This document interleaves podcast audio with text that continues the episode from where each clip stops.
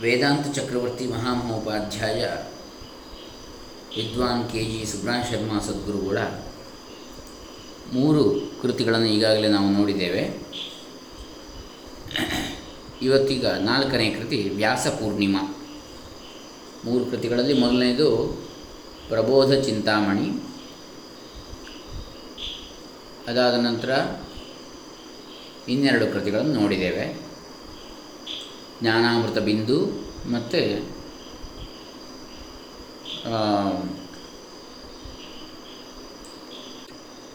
ಗೀತೋಪದೇಶ ಅಮೃತ.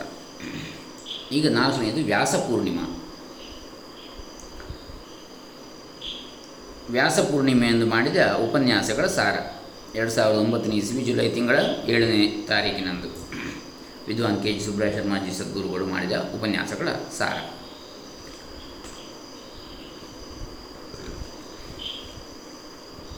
ॐ श्रीगुरुभ्यो नमः। हरिः ॐ। श्रीगणेशाय नमः।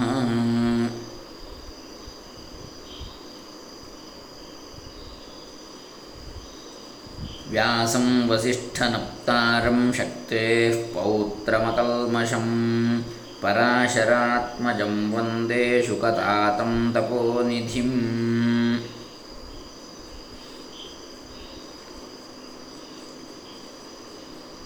ಓಂ ಶ್ರೀ ಶ್ರೀ ಸಚ್ಚಿದಾನಂದೇಂದ್ರ ಸರಸ್ವತಿ ಸದ್ಗುರುಭ್ಯೋ ನಮೋ ನಮಃ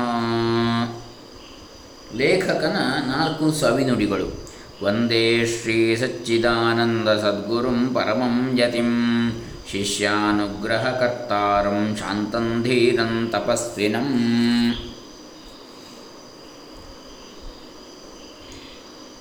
ಸದ್ಗುರು ಕೃಪೆಯಿಂದ ನನ್ನ ಜೀವನವು ಸಾವಿರದ ಒಂಬೈನೂರ ಐವತ್ತೊಂಬತ್ತರಿಂದ ಇಂದಿನವರೆಗೂ ಯಾವಾಗಲೂ ವೇದಾಂತ ಚಿಂತನೆಯ ಚಿಂತನದಲ್ಲಿಯೇ ಆನಂದವಾಗಿ ಸಾಗುತ್ತಿದೆ. ಶ್ರೀ ವಿರೋಧಿ ನಾಮ ಸಂವತ್ಸರದ ಆಷಾಢ ಶುದ್ಧ ಪೂರ್ಣಿಮೆ ಏಳು ಏಳು ಎರಡು ಸಾವಿರದ ಒಂಬತ್ತನೇ ಮಂಗಳವಾರದಂದು ಗುರುಪೂರ್ಣಿಮೆಯ ಪ್ರಯುಕ್ತ ಬೆಂಗಳೂರಿನ ನಾಲ್ಕೈದು ಸ್ಥಳಗಳಲ್ಲಿ ವಿಶೇಷ ಉಪನ್ಯಾಸಗಳನ್ನು ಮಾಡುವ ಸುಯೋಗವು ನನಗೆ ಸಿಕ್ಕಿತು. ಸಹಸ್ರಾರು ಶ್ರೋತೃ ಜಿಜ್ಞಾಸುಗಳ ಅಪೇಕ್ಷೆಯಂತೆ ಹಾಗೂ ಸದ್ಗುರುಗಳ ಅಂತಃಪ್ರೇರಣೆಯಂತೆ ಈ ವ್ಯಾಸ ಪೂರ್ಣಿಮಾ ಗ್ರಂಥವನ್ನು ಬರೆದಿರುತ್ತೇನೆ ಸದ್ಗುರುಗಳ ಜೊತೆಯಲ್ಲಿ ಇದ್ದುಕೊಂಡು ಹದಿನಾರು ಚಾತುರ್ಮಾಸ್ಯ ವ್ರತಗಳಲ್ಲಿ ಸಾವಿರದ ಒಂಬೈನೂರ ಐವತ್ತೊಂಬತ್ತರಿಂದ ಸಾವಿರದ ಒಂಬೈನೂರ ಎಪ್ಪತ್ತೈದು ಸಕ್ರಿಯನಾಗಿ ಭಾಗಿಯಾಗುವ ಸೌಭಾಗ್ಯವು ನನಗೆ ಪ್ರಾಪ್ತವಾಗಿತ್ತು. ಶ್ರೀ ಶ್ರೀಗಳವರು ನನಗೆ ತುಂಬ ವಾತ್ಸಲ್ಯದಿಂದ ತಿಳಿಸುತ್ತಿದ್ದ ವಿಷಯಗಳನ್ನು ಈ ಗ್ರಂಥದಲ್ಲಿ ಅಡಕ ಮಾಡಿರುತ್ತೇನೆ ಅಂಥೇಳಿ ಕೃತಜ್ಞತೆಗಳನ್ನು ಕೂಡ ಎಲ್ಲರಿಗೂ ಅರ್ಪಿಸಿದ್ದಾರೆ ಮಹಾಮಹೋಪಾಧ್ಯಾಯ ಕೆ ಜಿ ಸುಬ್ರಹ ಶರ್ಮಾಜಿ ಸದ್ಗುರುಗಳು. ಓಂ ನಮೋ ನಮಃ ಸದ್ಗುರು ಪಾದೋಕಾಭ್ಯಾಂ ಅಚ್ಚುಮೆಚ್ಚಿನ ನೆಚ್ಚಿನ ಸಚ್ಚಿಷ್ಯರಾಗಿ ಶ್ರೀ ಶರ್ಮರು ಅಂಥೇಳಿ ವಿದ್ವಾನ್ ಮತ್ತೂರು ಅಶ್ವತ್ಥನಾರಾಯಣ ಅವಧಾನಿಗಳು ಬರೀತಾರೆ ಮುನ್ನುಡಿಯನ್ನು. ಓಂ ಶ್ರೀ ಶ್ರೀ ಸಚ್ಚಿದಾನಂದೇಂದ್ರ ಸರಸ್ವತಿ ಸದ್ಗುರುಭ್ಯೋ ನಮಃ. ನನಗೆ ಅತ್ಯಂತ ಆತ್ಮೀಯ ಸನ್ಮಿತ್ರರಾದ ಶ್ರೀ ಕೆ ಜಿ ಸುಬ್ರಾಯ ಶರ್ಮಾರವರು ಪರಮಪೂಜ್ಯ ಶ್ರೀ ಶ್ರೀ ಸಚ್ಚಿದಾನಂದೇಂದ್ರ ಸರಸ್ವತಿ ಸ್ವಾಮಿಗಳವರ ಅಂತ್ಯವಾಸಿ ಸಾಕ್ಷಾತ್ ಶಿಷ್ಯರು, ಸದ್ಗುರುಗಳ ಜೊತೆಯಲ್ಲಿ ಇದ್ದುಕೊಂಡು ಸದ್ಗುರುಗಳ ಅಖಂಡ ಸೇವೆಯನ್ನು ಮಾಡುತ್ತಾ ಸಾವಿರದ ಒಂಬೈನೂರ ಐವತ್ತೊಂಬತ್ತರಿಂದ ಎಪ್ಪತ್ತೈದರವರೆಗೆ ನೇರವಾಗಿ ವೇದಾಂತ ಭಾಷೆ ಗ್ರಂಥಗಳನ್ನು ದಳಸ್ಪರ್ಶಿಯಾಗಿ ಅಧ್ಯಯನ ಮಾಡಿರುವ ಅದೃಷ್ಟವಂತರು ಶ್ರೀ ಶರ್ಮರು. ನೇರವಾಗಿ ಇದೀಗ ಮಹಾಮಹೋಪಾಧ್ಯಾಯರಾಗಿರುವ ವಿದ್ವಾನ್ ಕೆ ಜಿ ಸುಬ್ರಹ ಶರ್ಮರು ಸಾವಿರದ ಒಂಬೈನೂರ ಐವತ್ತೊಂಬತ್ತರಿಂದಲೂ ಒಂದೇ ಸಮನಾಗಿ ಶಾಂಕರಾದ್ವೈತ ವೇದಾಂತ ಪ್ರಸಾರದಲ್ಲಿ ಸಂಪೂರ್ಣವಾಗಿ ಮಗ್ನರಾಗಿ ಸಂಚಾರಿ ವೇದಾಂತ ವಿಶ್ವಕೋಶವೆಂದೇ ಜನಪ್ರಿಯರಾಗಿ ಪ್ರಸಿದ್ಧರಾಗಿರುತ್ತಾರೆ. ಶ್ರೀ ಶ್ರೀಗಳವರಿಗೆ ಅತ್ಯಂತ ಪ್ರಿಯವಾದ ಹಾಗೂ ಇಷ್ಟವಾದ ಪ್ರಶುದ್ಧ ಶಾಂಕರಾದ್ವೈತ ವೇದಾಂತ ಪ್ರಸಾರ ಹಾಗೂ ಪ್ರಚಾರ ಕಾರ್ಯದಲ್ಲಿ ತಮ್ಮನ್ನು ಸಂಪೂರ್ಣವಾಗಿ ತೊಡಗಿಸಿಕೊಂಡಿರುವ ಶ್ರೀ ಶರ್ಮರು ಶ್ರೀ ಶ್ರೀಗಳವರಿಗೆ ಅಚ್ಚುಮೆಚ್ಚಿನ ಹಾಗೂ ನೆಚ್ಚಿನ ಪ್ರಿಯ ಸಚ್ಚೇಷ್ಯರಾಗಿರುವುದರಲ್ಲಿ ಸಂಶಯವಿಲ್ಲ. ಈಗಾಗಲೇ ಶಾಂಕರ ಸಂವತ್ಸರ, ವೇದಾಂತ ಸಂವತ್ಸರ, ಗೀತಾ ಸಂವತ್ಸರ ಹಾಗೂ ಸುಭಾಷ ಸಂವತ್ಸರಗಳ ಕೃತಿರತ್ನಗಳನ್ನು ರಚಿಸಿ ಶ್ರೀ ಶರ್ಮರು ಗ್ರಂಥರಚನೆಯಲ್ಲೂ ಸಿದ್ಧಸ್ಥರಾಗಿರುತ್ತಾರೆ. ಶ್ರೀ ವಿರೋಧಿ ಸಂವತ್ಸರದ ವ್ಯಾಸಪೂರ್ಣಿಮಾ ದಿನದಂದು ಮಾಡಿದ ಉಪನ್ಯಾಸಗಳ ಸಾರವನ್ನು ಸಂಗ್ರಹಿಸಿ ಈ ವ್ಯಾಸಪೂರ್ಣಿಮಾ ಗ್ರಂಥವನ್ನು ಶ್ರೀ ಶರ್ಮರು ಬರೆದಿದ್ದಾರೆ. ಸದ್ಗುರು ಭಕ್ತರಿಗೆ ಈ ಕೃತಿಯಿಂದ ಹೆಚ್ಚಿನ ಪ್ರಯೋಜನ ಉಂಟಾಗುವುದರಲ್ಲಿ ಸಂಶಯವಿಲ್ಲ. ಶ್ರೀ ಶರ್ಮರ ಸದ್ಗುರು ಸೇವೆಗೆ ವೇದಾಂತ ಪ್ರಸಾರ ವೈಖರಿಗೆ ಶ್ರೀ ಶರ್ಮರೇ ಸಾಟಿ ಅಂತೇಳಿ ಬರೀತಾರೆ. ಮುಂದೆ ಈ ಗ್ರಂಥವನ್ನು ಆರಂಭಿಸ್ತಾ ಇದ್ದೇವೆ. ತದ್ವಿಧಿ ಪ್ರಣಿಪಾತೇನ ಪರಿಪ್ರಶ್ನೇನ ಸೇವಯಾ, ಉಪದೇಕ್ಷ್ಯಂತಿ ತೇ ಜ್ಞಾನಂ ಜ್ಞಾನಿನಸ್ತತ್ವದರ್ಶಿನಃ. ಮನ್ಮನಾ ಭವ ಮದ್ಭಕ್ತೋ ಮದ್ಯಾಜಿ ಮಾಂ ನಮಸ್ಕುರು ಮಾಮೇ ವೈಶ್ಯಸಿ ಸತ್ಯಂತೆ ಪ್ರತಿಜಾನೇ ಪ್ರಿಯೋಸಿ ಮೇ. ಓಂ ಶ್ರೀ ಶ್ರೀ ಸಚ್ಚಿದಾನಂದೇಂದ್ರ ಸರಸ್ವತಿ ಸದ್ಗುರುಭ್ಯೋ ನಮಃ. ವ್ಯಾಸ ಪೂರ್ಣಿಮಾ. ವ್ಯಾಸ ಈ ಶಬ್ದವೇ ಎಷ್ಟೊಂದು ಪವಿತ್ರವಾದದ್ದು, ಎಷ್ಟೊಂದು ಮಂಗಳಕರವಾದದ್ದು, ಎಂಥ ಅದ್ಭುತವಾದ ಪದವಿದು. ಇವರು ಬರೀ ವ್ಯಾಸರಲ್ಲ, ವೇದವ್ಯಾಸರು. ಸುಮ್ಮನೆ ವೇದವ್ಯಾಸರಲ್ಲ ಇವರು, ಭಗವಾನ್ ವೇದವ್ಯಾಸರು ಇವರು. ವೇದವ್ಯಾಸರನ್ನು ಸ್ಮರಿಸದೆ ವೇದಗಳು, ಉಪನಿಷತ್ತುಗಳು, ಪುರಾಣಗಳು, ಮಹಾಭಾರತ, ಬ್ರಹ್ಮಸೂತ್ರಗಳು, ಧರ್ಮಶಾಸ್ತ್ರಗಳು ಇವುಗಳನ್ನು ಸ್ಮರಿಸುವಂತೆಯೇ ಇಲ್ಲ, ಮುಟ್ಟುವಂತೆಯೂ ಇಲ್ಲ. ವ್ಯಾಸೋಚ್ಛಿಷ್ಟಂ ಜಗತ್ಸರ್ವಂ ಅಂತ ಹೇಳಿದ್ದಾರೆ. ಭಾರತೀಯ ದಿವ್ಯ ಭವ್ಯ ಮಂಗಳ ಶ್ರೇಷ್ಠ ಪವಿತ್ರ ಆದರ್ಶ ಸಂಸ್ಕೃತಿಗೆ ಉಕ್ಕಿನ ಅಡಿಪಾಯದ ಗ್ರಂಥಗಳೆಂದರೆ ಎರಡು ಒಂದು ಶ್ರೀಮದ್ ವಾಲ್ಮೀಕಿ ರಾಮಾಯಣ, ಮತ್ತೊಂದು ಭಗವಾನ್ ಮಹರ್ಷಿ ಶ್ರೀ ವೇದವ್ಯಾಸರ ಶ್ರೀಮನ್ ಮಹಾಭಾರತ ಈ ಎರಡು ಗ್ರಂಥಗಳು ಇಲ್ಲದೆ ಭಾರತೀಯ ಸಂಸ್ಕೃತಿಯೇ ಇಲ್ಲ ಎನ್ನಬಹುದು. ಆದ್ದರಿಂದ ಆದಿಕವಿಗಳಾದ ಶ್ರೀ ವಾಲ್ಮೀಕಿ ಮಹರ್ಷಿಗಳನ್ನು, ಸರ್ವಜ್ಞನಾದ ಭಗವಾನ್ ವೇದವ್ಯಾಸ ಮಹರ್ಷಿಗಳನ್ನು ಸ್ಮರಿಸದೆ ಭಾರತೀಯರ ಜೀವನವೇ ಇಲ್ಲ ಎಂದರೂ ತಪ್ಪಾಗಲಾರದು. ಸರ್ವಜ್ಞರು ಸಭೋಮೂರ್ತಿಗಳು ಚಿರಂಜೀವಿಗಳು, ಮಹಾವಿಷ್ಣು ಸ್ವರೂಪರು, ವೇದನಿಧಿಗಳು ಆದ ಭಗವಾನ್ ವೇದವ್ಯಾಸರು ಆಷಾಢ ಶುದ್ಧ ಪೂರ್ಣಿಮೆಯಿಂದ ಅವತರಿಸಿದರು. ಈ ಪವಿತ್ರವಾದ ಹಾಗೂ ಶ್ರೇಷ್ಠವಾದ ಜನ್ಮದಿನವನ್ನು ಒಂದು ಪರ್ವಕಾಲ ಎಂದು ನಾವು ಗೌರವಿಸ್ತೇವೆ ಒಂದು ಹಬ್ಬದ ಕಾಲ. ಈ ಪೂರ್ಣಿಮೆಯನ್ನು ವ್ಯಾಸಪೂರ್ಣಿಮೆ ಎಂದು ಕರೆಯುತ್ತೇವೆ. ಇದಕ್ಕೆ ಗುರುಪೂರ್ಣಿಮೆ ಎಂದು ಹೆಸರು.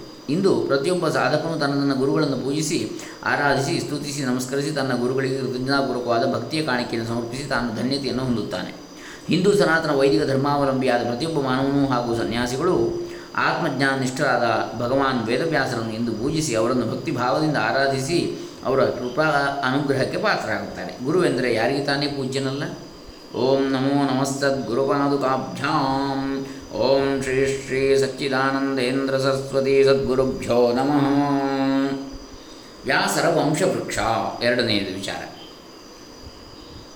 ಭಗವಾನ್ ವೇದವ್ಯಾಸರು ಸ್ವತಃ ಸರ್ವಜ್ಞರು, ತಪೋಮೂರ್ತಿಗಳು, ವೇದ ನಿಧಿಗಳು ಆಗಿದ್ದಾರೆ.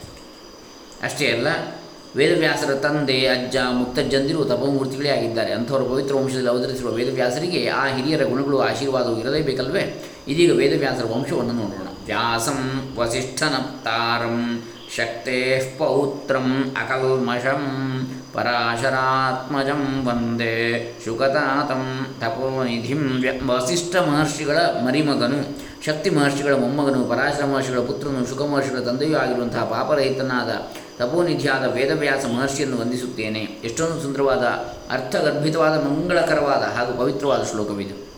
ವ್ಯಾ, ವಸಿಷ್ಠನಪ್ತಾರಂ ವ್ಯಾಸಂ ಒಂದೇ ವೇದವ್ಯಾಸರು ವಸಿಷ್ಠ ಮಹರ್ಷಿಗಳ ಮರಿಮಗ, ಸೂರ್ಯವಂಶಕ್ಕೆ ಕುಲೋಪ, ಕುಲಪುರೋಹಿತರಾದ ವಸಿಷ್ಠ ಮಹರ್ಷಿಗಳು, ಬ್ರಹ್ಮಜ್ಞಾನಿಗಳು, ಸಕಲ ಶಾಸ್ತ್ರಾರ್ಥವೇತ್ತರೂ ಆದ ಮಹಾತಪಸ್ವಿಗಳು. ಶಕ್ತೇ ಪೌತ್ರಂ. ಶಕ್ತಿ ಮಹರ್ಷಿಗಳ ಮೊಮ್ಮಗನೇ ವೇದವ್ಯಾಸರು. ಅದೃಶ್ಯಂತಿ ಹಾಗೂ ಶಕ್ತಿ ಮಹರ್ಷಿ ಪುಣ್ಯ ದಂಪತಿಗಳ ಪೌತ್ರರೇ ವ್ಯಾಸರು. ವಸಿಷ್ಠ ಅರುಂಧತಿ. ಆಮೇಲೆ ಶಕ್ತಿ ಅದೃಶ್ಯಂತಿ. ಪರಾಶರಾತ್ಮಜಂ ವ್ಯಾಸರು ಪರಾಶರ ಸತ್ಯವತಿ, ಇವರ ಸುಪುತ್ರರು. ಮಹಾತಪಸ್ಸುಗಳಾದ ಪರಾಶರ ಮಹರ್ಷಿಗಳ ಅಂಶದಿಂದ ಸತ್ಯವತಿಯಲ್ಲಿ ಅವತರಿಸಿದ ಮಹಾನುಭಾವರೇ ಭಗವಾನ್ ವೇದವ್ಯಾಸರು. ಹೀಗೆ ವಸಿಷ್ಠ ಅರುಂಧತಿ, ಶಕ್ತಿ ಅದೃಶ್ಯಂತಿ, ಪರಾಶರ ಸತ್ಯವತಿ. ಏನು ವ್ಯಾಸರಿಗಂತೂ ಶುಕನು ಹುಟ್ಟಿದ್ದು ಹೇಗೆ? ಘೃತಾಚೆಂಬ ಅಪ್ಸರೆಯ ದರ್ಶನ ಮಾತ್ರದಿಂದ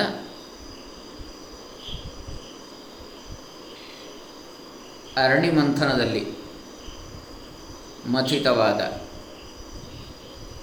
ರೇತಸ್ಸಿನಿಂದ, ವ್ಯಾಸರೇತಸ್ಸಿನಿಂದ ಉದ್ಭವವಾದಂತಹ ಒಂದು ಅವತಾರ ಶುಕಮುನಿಗಳದ್ದು. ಹಾಗಾಗಿ ಇಲ್ಲಿ ವ್ಯಾಸರಿಗೆ ಮತ್ತು ಪತ್ನಿ ಅನ್ನುವಂಥದ್ದು ಅಲ್ಲಿ ಇಲ್ಲ.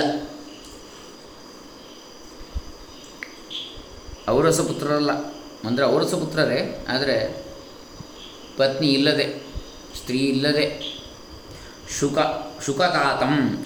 ಶುಕ ಬ್ರಹ್ಮರ್ಷಿಗಳ ತಂದೆಯೇ ವೇದವ್ಯಾಸರು. ವೈರಾಗ್ಯ ಚಕ್ರವರ್ತಿಗಳು, ಭಾಗವತೋತ್ತಮರು ಜ್ಞಾನಿಪುಂಗವರು ಜೀವನ್ಮುಕ್ತರು ಆದ ಶುಕನಿಗೆ ಜನ್ಮವಿತ್ತ ಮಹಾತ್ಮರೇ ಭಗವಾನ್ ವೇದವ್ಯಾಸರು. ಇಂತಹ ಮಹಾತ್ಮರು ಅವತರಿಸಿದ ಪರ್ವಕಾಲವೇ ವ್ಯಾಸ ಪೂರ್ಣಿಮಾ ತಿಥಿ.